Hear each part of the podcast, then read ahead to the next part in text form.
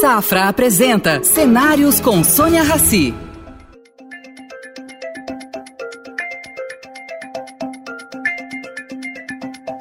Presidente, é um prazer recebê-lo aqui no projeto Cenários, uma parceria do Estadão com o Banco Safra. Queremos aqui tirar um pouquinho do senhor de toda essa experiência que o senhor tem. Vamos começar com uma pergunta muito simples. O que, que o senhor está vendo no mundo pós-pandemia? Se é que essa pandemia vai passar? Primeiro, eu preciso acreditar que ela vai terminar, porque ela vai terminar. Não é a primeira vez. Meus pais falavam muito da gripe espanhola, 1918, 19 e tal. Morreu muita gente. Agora também está morrendo muita gente. E o bichinho prefere matar gente velha. Eu fico em casa com medo, né? mas, mas eu acho que dá para sobreviver. Agora, a economia vai se afetar bastante, mesmo que voltemos ao novo normal. Esse novo normal vai ser uma recuperação do que nós perdemos. Perdemos bastante coisa, não só nós aqui no Brasil, todos que foram afetados por esse processo pandêmico, né? Bom, então acho que não vai ser rápida assim. Eu vejo muito, muita aposta no que a recuperação no Brasil vai ser em V. Tomara, tomara. Mas mesmo que seja em V, teve um momentinho Para... que caiu lá embaixo. Pre... Né? Presidente, eu tenho comparado, sei que essa comparação não é tão linear, com uma terceira guerra mundial, onde o inimigo é invisível, esse vírus é invisível. E você não tem uh, uma perspectiva do que vai acontecer, porque cidades não estão sendo destruídas, países não estão sendo derrotados. Então, não, não, não existe um, um projeto de continuar para frente depois que esse vírus passar aqui no Brasil, a coisa ficou um pouquinho confusa. Né? Tem muita gente criticando a conduta do, do presidente Bolsonaro, do, dos integrantes do governo. O senhor acha que eles poderiam ter feito alguma coisa diferente do que fizeram?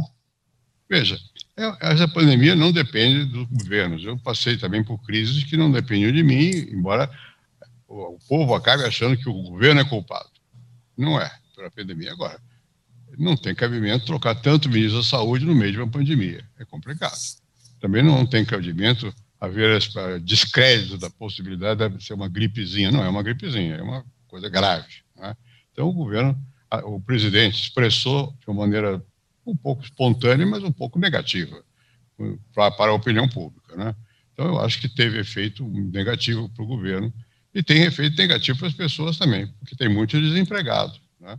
Né? Agora, se ele não tivesse feito isso, presidente, se ele tivesse feito uma outra tipo de, um outro tipo de condução, que eu não sei bem qual poderia ser, uh, nós, ter, nós seríamos menos afetados que estamos sendo? Eu não sei se nós teríamos menos afetados, é difícil prever, ou melhor, ver o que aconteceria se não tivesse. Bom, a história é factual, houve, né? Agora, provavelmente não se trata tanto de que teria menos afetados, mas haveria uma, uma compreensão maior do sofrimento dos outros. Isso é importante para quem está governando. Dá a sensação de que você só está vendo o poder. Bom, então, eu acho que essa sensação passou, de falta de atenção.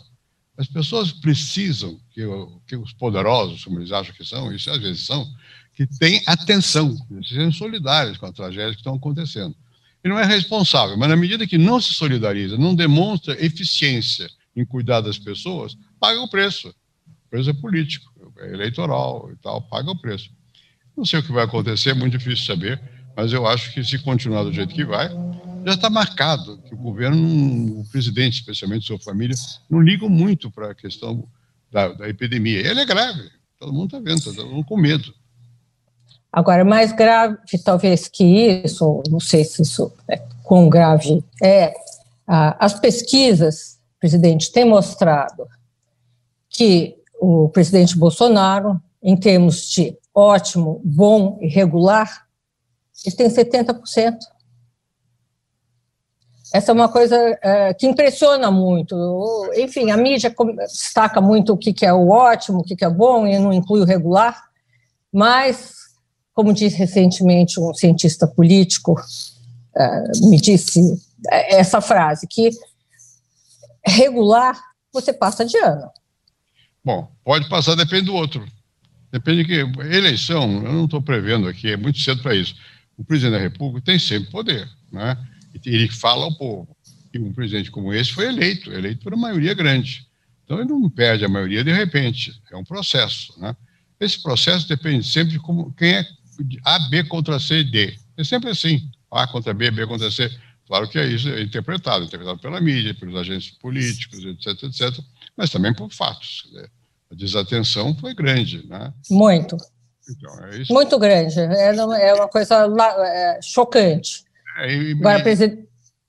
Agora, presidente, eu, eu fico pensando assim: será que é porque nós temos um presidente que não se intera das situações, não, não olha para o outro, não tem a noção de quem é a outra pessoa, quem é a população, quem é seu eleitor? Eu não sei como, eu nunca vi o presidente Bolsonaro, nunca vi na vida. Ele foi deputado, eu não conhecia, não sabia que ele existia sequer. Não dava, ou melhor, não dava atenção. Ele gritava bastante, era muito corporativista, queria aumentos de salário para militares, essa coisa toda. Então, eu não sei como ele é como pessoa, não sei se ele tem essa sensibilidade ou não, pode até ter, mas nos atos, o presidente é um ator, ele tem que expressar isso através da sua ação. E a sua ação foi captada pelos que formulam a opinião pública, pela mídia, como se fosse uma, uma desatenção. Será sido? Não sei dizer. Eu não quero cometer injustiça, porque eu vi muitas vezes, quando eu era presidente, um julgamentos precipitados. Você quer, você quer por um motivo, o pessoal diz que é por outro. Eu não, não tenho, eu não quero fazer o mesmo com o presidente Bolsonaro. Presidente, sabe que eu me lembrei agora? Quando o senhor foi ministro da Fazenda, a primeira entrevista que o Estadão publicou do senhor fui eu é. que fiz. E eu perguntei para o senhor ali, falei, como é que o senhor se sente assumindo um cargo, um cargo complicado da economia, com economia num, num período super, super, super ruim, é, sem ter vivido na pele essa, essas histórias na área de economia, ou como, sei lá, alguma área da fazenda, ou numa indústria, ou num banco, ou, enfim, alguma, alguma iniciativa privada. Como é que o senhor se sentiu assumir um carro desse tamanho, naquela confusão?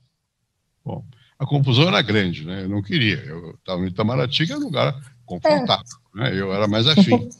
Mas eu, eu, tinha uma certa forma. Eu fui professor da Faculdade de Economia, de História Econômica. Tá. Né?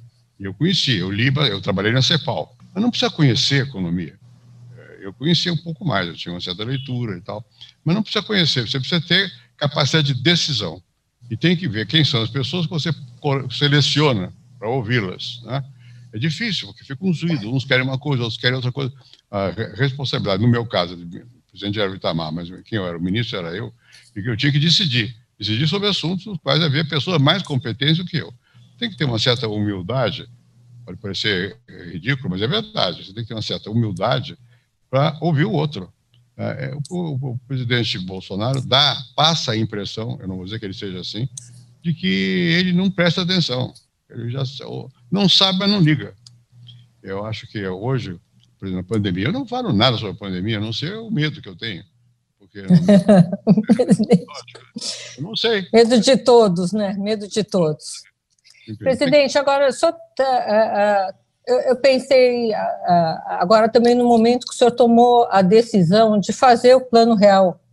Realmente isso foi assim, eu aquela URV, é. presidente, com aquele que custa 2.100, não sei o que lá, isso aí não vai dar certo, gente, isso não é possível, como é que eles vão fazer a conversão?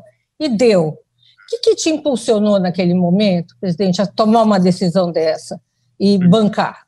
Primeiro é o seguinte, as pessoas que trabalhavam comigo eram muito competentes. Né? Eu não vou dar nomes, são conhecidos, eu não quero omitir alguns, mas eram pessoas muito competentes. E discutiam muito. Eu ouvia as discussões. Eu tinha conhecimento de economia suficiente para saber que, que eu achava certo. Né? Bom, e eu tinha, sobretudo, uh, influência sobre o presidente da República. Isso conta. O presidente da República tem que, ter uma, tem que ser uma pessoa que entenda a situação. O presidente Itamar me deu o poder. Eu usei esse poder falando com o povo, tentava explicar o que ia acontecer.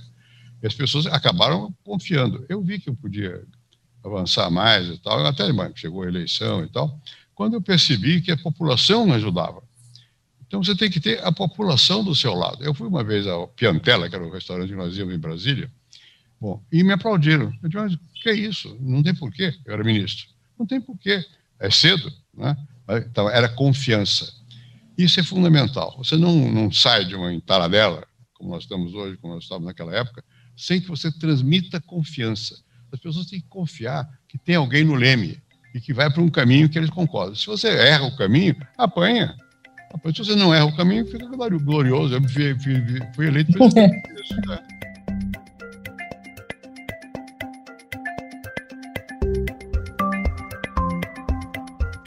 Mas o que o senhor escolheu também na vida, ser sociólogo, é um é. sinal de que o senhor se preocupa pelo outro, observa o outro e tem atenção no outro. Né? É, isso é muito simples de deduzir. E Agora, vai, eu fui sociólogo de, sobre negro no Brasil, sobre candomblé. Eu andei muito nas favelas. Né? Não, é, não é teoria sociológica que é importante. Não, não, não é só isso. Eu tinha uma prática Aprendi com Florestan Fernandes, com Roger Bastide. Roger Bastide era francês, ele vivia, na, chamava-se Buraco Quente, um favelão que havia aqui em São Paulo, onde hoje tem um viaduto, em frente onde eu trabalho. Bom, ali é era um favelão. E nós íamos lá, dava, ele mascando um, um, charuto, mascava o charuto, parecia que ele não entendia nada, mas ele entendia tudo, eu via. Né? Então você é treinado para isso, né? tem um treinamento.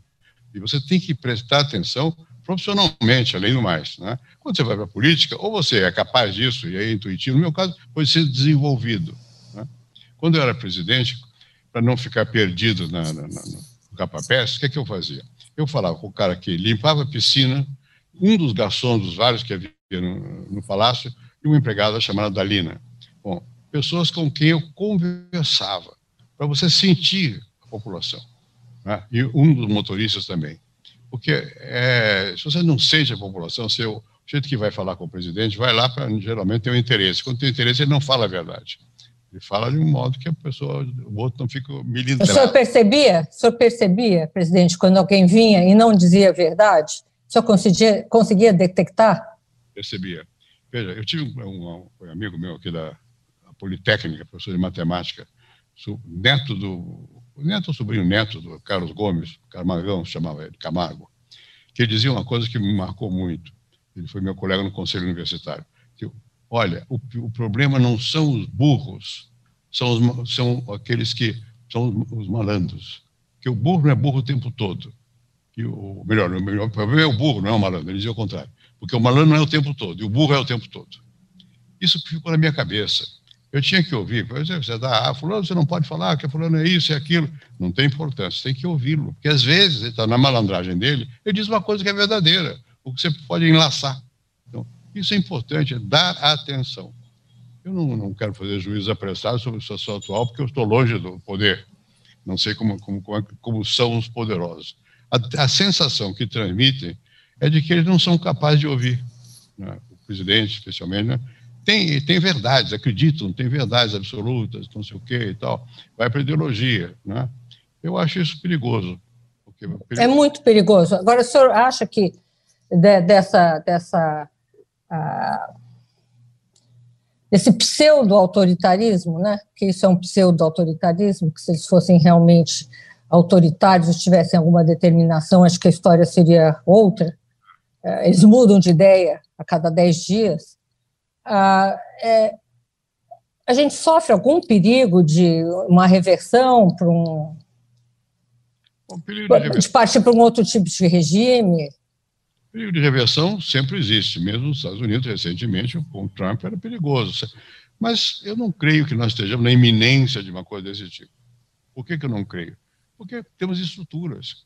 Né? Temos os tribunais, o Congresso, a mídia. Né? Então, o clima é de liberdade. Mesmo que a pessoa não creia nela, eu não sei se ele não crê. Eu acho que ele não tem muita noção, não sabe como lidar com aquilo lá.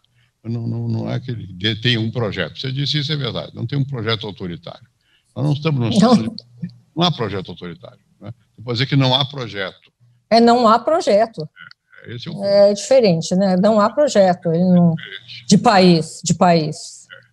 É, é diferente, né? É, mas é melhor do que ter projeto autoritário. Presidente, eu estava aqui pensando com os meus botões, literalmente, sobre a última decisão do Supremo Tribunal Federal, que vetou a reeleição, tanto na Câmara quanto no Senado. E houve muita pressão da mídia, de todo mundo, para que isso acontecesse. Algum tempo atrás, o mesmo Supremo votou a prisão em segunda instância. E passou. Na, nos dois acontecimentos, é necessária uma mudança na Constituição.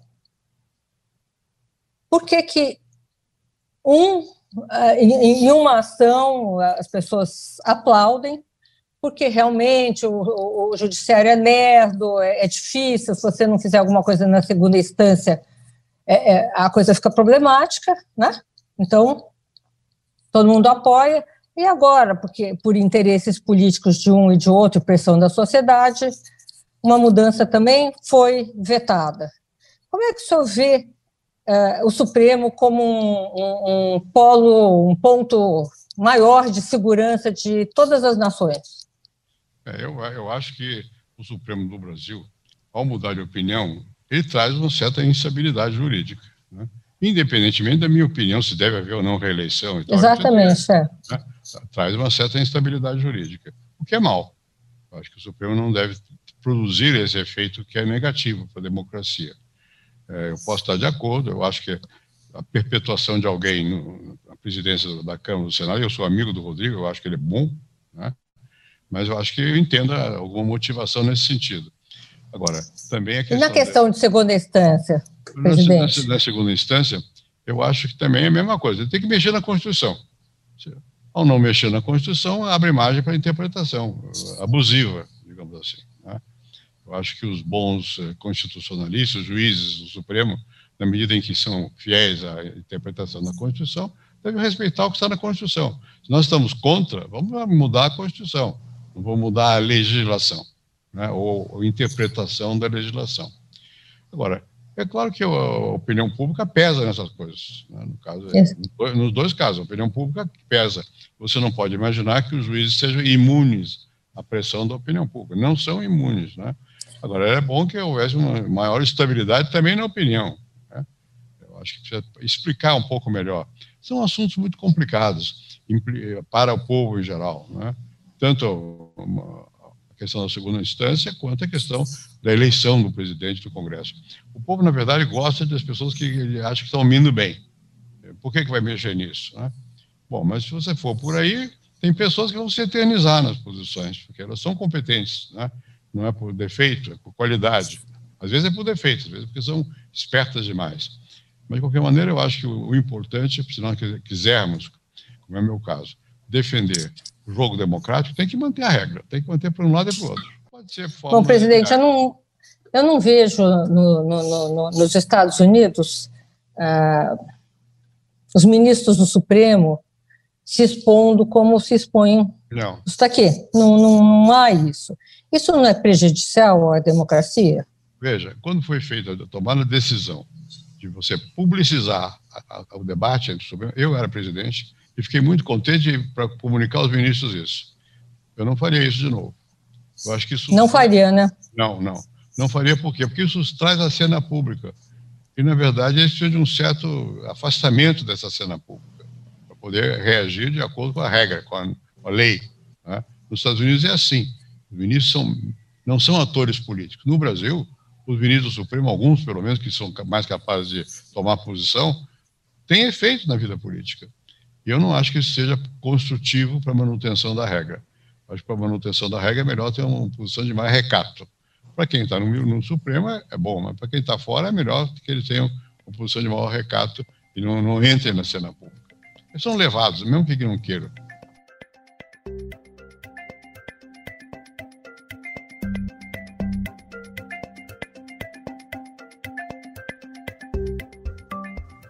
Senhor sempre diz, presidente, que a presidência é uma questão de destino. É. O senhor ainda pensa assim? Ah, eu penso. Por que eu fui presidente? Não tinha razão para ser, era professor da universidade. Eu me dava, uma vez eu fui para um comício aqui, acho que foi em Jacareí, assim, o Jundiaí, o Jacareí. Era o Mário Covas que, que, era, que, que me ensinava as coisas. Eu eu, eu, o Mário queria que eu soltasse a mão, que eu falasse com mais expressão. Eu não tinha essa capacidade de falar com o público. Assim, né? Eu dava aula, mas não falar com o público. Com Ele o era todo coração, né, presidente? O Mário era, o Mário era bom. Ele era forte, ele tinha vontade, ele me ajudou muito. Coração. Então, é, mas não era a minha, a minha, minha praia. Minha praia era a cadeia, era a academia. Nunca deixei, mesmo quando eu fui senador, ministro, presidente, é, eu sempre gostei de falar com o país, é, da, não é da aula, mas você tinha uma capacidade de expressão, de falar com as pessoas. Né? Agora, eu via no jornal, é por isso que eu sou cuidadoso quando falo do, do presidente e tal, eu via no jornal que eu era muito prepotente, muito vaidoso, muito não sei o quê, que não dava bola para ninguém. Não é meu jeito. Pode ser que apareça assim, mas não é meu jeito, eu ouço todo mundo. Não é mesmo. Não é. Eu converso com Presidente, eu queria falar um pouquinho sobre o povo brasileiro. Todo mundo diz que o povo brasileiro é preguiçoso, é, que é criativo, que é amável, é, mas que não tem senso de coletividade. O que, que o sociólogo FHC diz sobre isso? Veja, eu, eu já disse a você, eu nasci no Rio, vim para São Paulo bastante criança. Era bastante criança. Você tem certas coisas que ficam na, na, da sua origem, da minha família, essa coisa toda. Bom, é, eu não posso, eu não tenho, não compartilho dessas ideias. Aqui o povo é trabalhador, sofre muito, trabalha muito, não é fácil, a vida do povo é dura. E o povo trabalha, né, com todas as dificuldades que existem. E não pense que é só em São Paulo, no Brasil todo é assim. O pessoal trabalha e tem alguma criatividade. Eu morei muitos anos na Europa, morei na França, depois também morei nos Estados Unidos. Bom, é, o Brasil é mais americano do que europeu. Eu pensava o contrário. Nós não temos o sentimento de hierarquia que tem os, franceses, os europeus têm. Né? Nós não temos esse sentimento, nós temos dificuldade. Agora, os franceses começam a. Eles dizem em francês, je peux me tutoyer, você pode me chamar de tu. Isso é como uma concessão. Aqui, os jovens vão lá, eu dou, tenho lá na fundação minha, tem um pessoal jovem que vem. Tá é você, né? É você, é espontâneo. Não tem, não tem, não tem que pensar. Não. É você. Nós somos mais. Mas é que o senhor é muito jovem, presidente. Ah, eu bom. acho que é um pouco isso, de espírito. Não, é verdade, é assim. É. Então. Para presidente, é, é, é, essa, esse jeito do, do, do brasileiro tratar é, as instituições, a coisa pública, que é tudo um pouco meio bagunçado. O senhor acha que a desigualdade social no Brasil é maior do que nos outros países, em termos comparativos, que é 20 anos atrás, sei lá, 30 anos atrás? Ou essa desigualdade foi realmente produzida por um sistema que não conseguiu diminuir a desigualdade aqui nos Estados Unidos, na Alemanha, na China, onde for, comparativamente. Comparativamente, que... aqui tivemos escravidão, né? É, minha babá era filha do escravo do meu bisavô. Então, isso vira natural. Você vê a desigualdade, a pobreza, você naturaliza, não é assim. Né? Eu acho que isso é o problema mais grave do que nós temos aqui. É, é nem perceber Será que o, brasileiro nem percebe a existência de tanta diferenciação, tanta desigualdade? Uh, presidente, o senhor acha que o, o, a, a, a, sociedade, sociedade brasileira como um todo, ela percebeu melhor essa desigualdade, essas diferenças, a falta de respeito pelo outro, uh, por causa dessa pandemia? Não sei, eu tenho essa sensação é, espontânea, tenho... não é de pesquisa nem de nada, mas... Eu tenho a mesma é. sensação, mas eu tenho que esperar para ver o que vai acontecer mesmo. Né? O senhor acha que depois que passar é capaz de tudo voltar para o mesmo lugar, né? Pode ser. Eu espero que não, mas pode ser. Presidente, o, o, o capitalismo com democracia deu certo? Veja, onde é que deu mais certo do que no capitalismo com democracia? É difícil, né? Então, tem que dizer que sim, que deu certo. Né? Você tem, eu, eu acho até mesmo que no caso da nossa desigualdade, ela vai ser prejudicial ao crescimento da economia do Brasil. Não é só para as pessoas, é para todas as pessoas. E nem percebe agora. Né? Nem percebe. Por que, que nos Estados Unidos não existe esse sentimento? Ao contrário, esse sentimento de igualdade.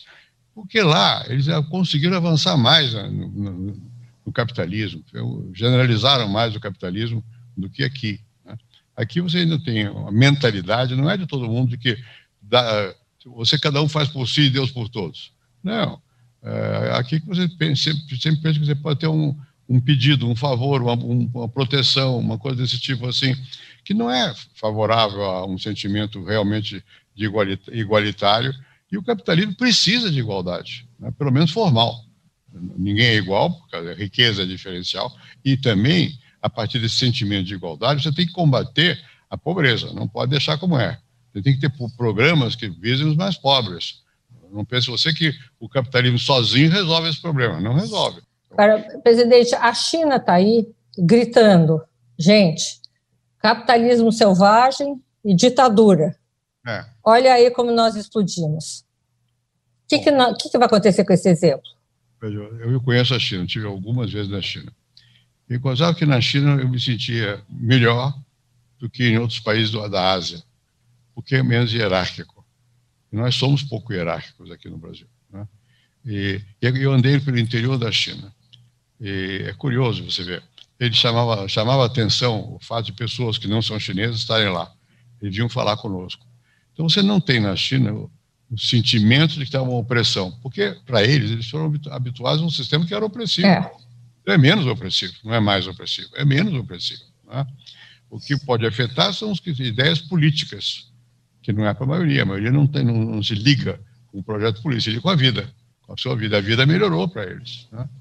Bom, então a China eu acho que não, não, não, não, representa propriamente o oposto da sociedade capitalista. Né?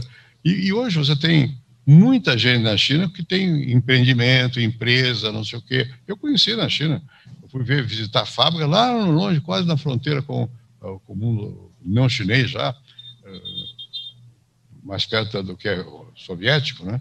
Bom, russo. E, e havia empresários lá eu estive em fábrica têxtil. Né? Agora, presidente, com um mundo com 7 bilhões e meio de pessoas, que está caminhando para 8, 10 bilhões de pessoas em 20 anos, uh, isso coloca por terra abaixo qualquer sonho de justiça social? Não é muita gente? É muita gente, não é justiça social. Põe em risco a nossa sobrevivência no planeta.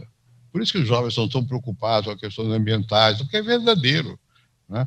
Você tem que. Olha aqui, nos anos 70, eu tinha umas reuniões na Suíça, em, em Nyon, com um sujeito chamado Marc Nerfin. Marc Nerfin foi o cara que estava por trás da organização da primeira Conferência sobre o Meio Ambiente. Eu era muito amigo do Inácio Sachs, que é um franco-brasileiro, que é professor da Universidade de Paris. Bom, e com ele que eu participava dessas coisas. Bom, nós já discutimos a questão do por um outro desenvolvimento, que não fosse tão predatório. É ideias, mas as ideias não, não, não, não se realizaram. O, crescimento nosso ainda continua a ser muito predatório. Então, eu acho que essa questão do meio ambiente, da preocupação com a natureza, é, é perigosa mesmo, tem que preocupar. Os jovens são muito mais tocados por esse sentimento do que da minha geração. Minha geração, isso é uma coisa bizarra. Agora não é bizarro. Agora, presidente, uh, uh, os ânimos estão exaltados pelo mundo inteiro, e principalmente, além do meio ambiente, fala-se muito uh, nas questões de racismo, imigrantes, LGBT, enfim. o senhor é otimista sobre a criação de algo produtivo a respeito disso? Com relação a imigrantes, sim, porque houve no Brasil, nos Estados Unidos, na Austrália, muitos lugares do mundo, a sociedade é. Ninguém mais sabe fazer diferença entre quem é de origem imigrante e quem não, está no mesmo. Né? Agora, com relação a, a negro é mais complicado, porque o preconceito não desapareceu. E a discriminação também não. Precisa ver políticas, está vendo? Precisa ver mais fortemente políticas nesse sentido. Eu estudei muito essa questão racial. Né? Ela existe. Tem... Presidente, o nosso tempo aqui está acabando. Eu faço questão que o senhor nos dê outra entrevista ano que vem, quando as coisas estiverem um pouco mais claras não só na área de saúde, mas de política, de. Enfim. Um pouquinho mais de cloro nessa piscina. Queria Isso. que o senhor deixasse, já que estamos no final do ano, uma mensagem para o nosso ouvinte. Bom, acho... Nosso internauta, né? Internauta, ouvinte, tra me trair. É verdade, saiu. Bom, eu também. Mas, de qualquer maneira, o que eu acho que é importante é que preservar a liberdade e a democracia. E, claro, que o emprego. Ninguém vive só com o ideal. Tem que ter também uma, uma parte material. Eu acho que esse que é, é o importante para nós aqui no Brasil. Manter a liberdade, preservar a democracia e mudar, melhorar a economia, fazer andar. E isso produzindo integração social. Nós estamos falando de alguns desses temas que são fáceis de falar e difíceis na prática de concretizar. Você tem um tratamento de ser humano para ser humano. Fácil de falar, mas difícil de fazer. Né? Então, Vamos desejar a todos que eles, nossos internatos, que eles sejam humanos, talvez menos tecnológicos e mais humanos. Olhar para o outro. Eu sou pouco tecnológico, pouco tecnológico, então quanto menos para mim é melhor. Mas é tarde. O mundo vai ser tecnológico e tem que ser humano a despeito. E, e através disso, dá pra, é um novo tipo de humanidade, mas é humanidade. Nós vamos manter essa humanidade. Presidente, muito obrigada. Namastê. Espero vê-lo outras vezes conosco. Quando você quiser. Obrigado a você. Obrigada. Oferecimento Safra. O Safra te convida a pensar. E daqui para frente? Estar onde se sente seguro, onde valores importam. Esse é um bom lugar daqui para frente. Daqui para frente, repense seus investimentos e conte com os especialistas do Safra. Abra sua conta e invista Safra. Saiba mais em safra.com.br.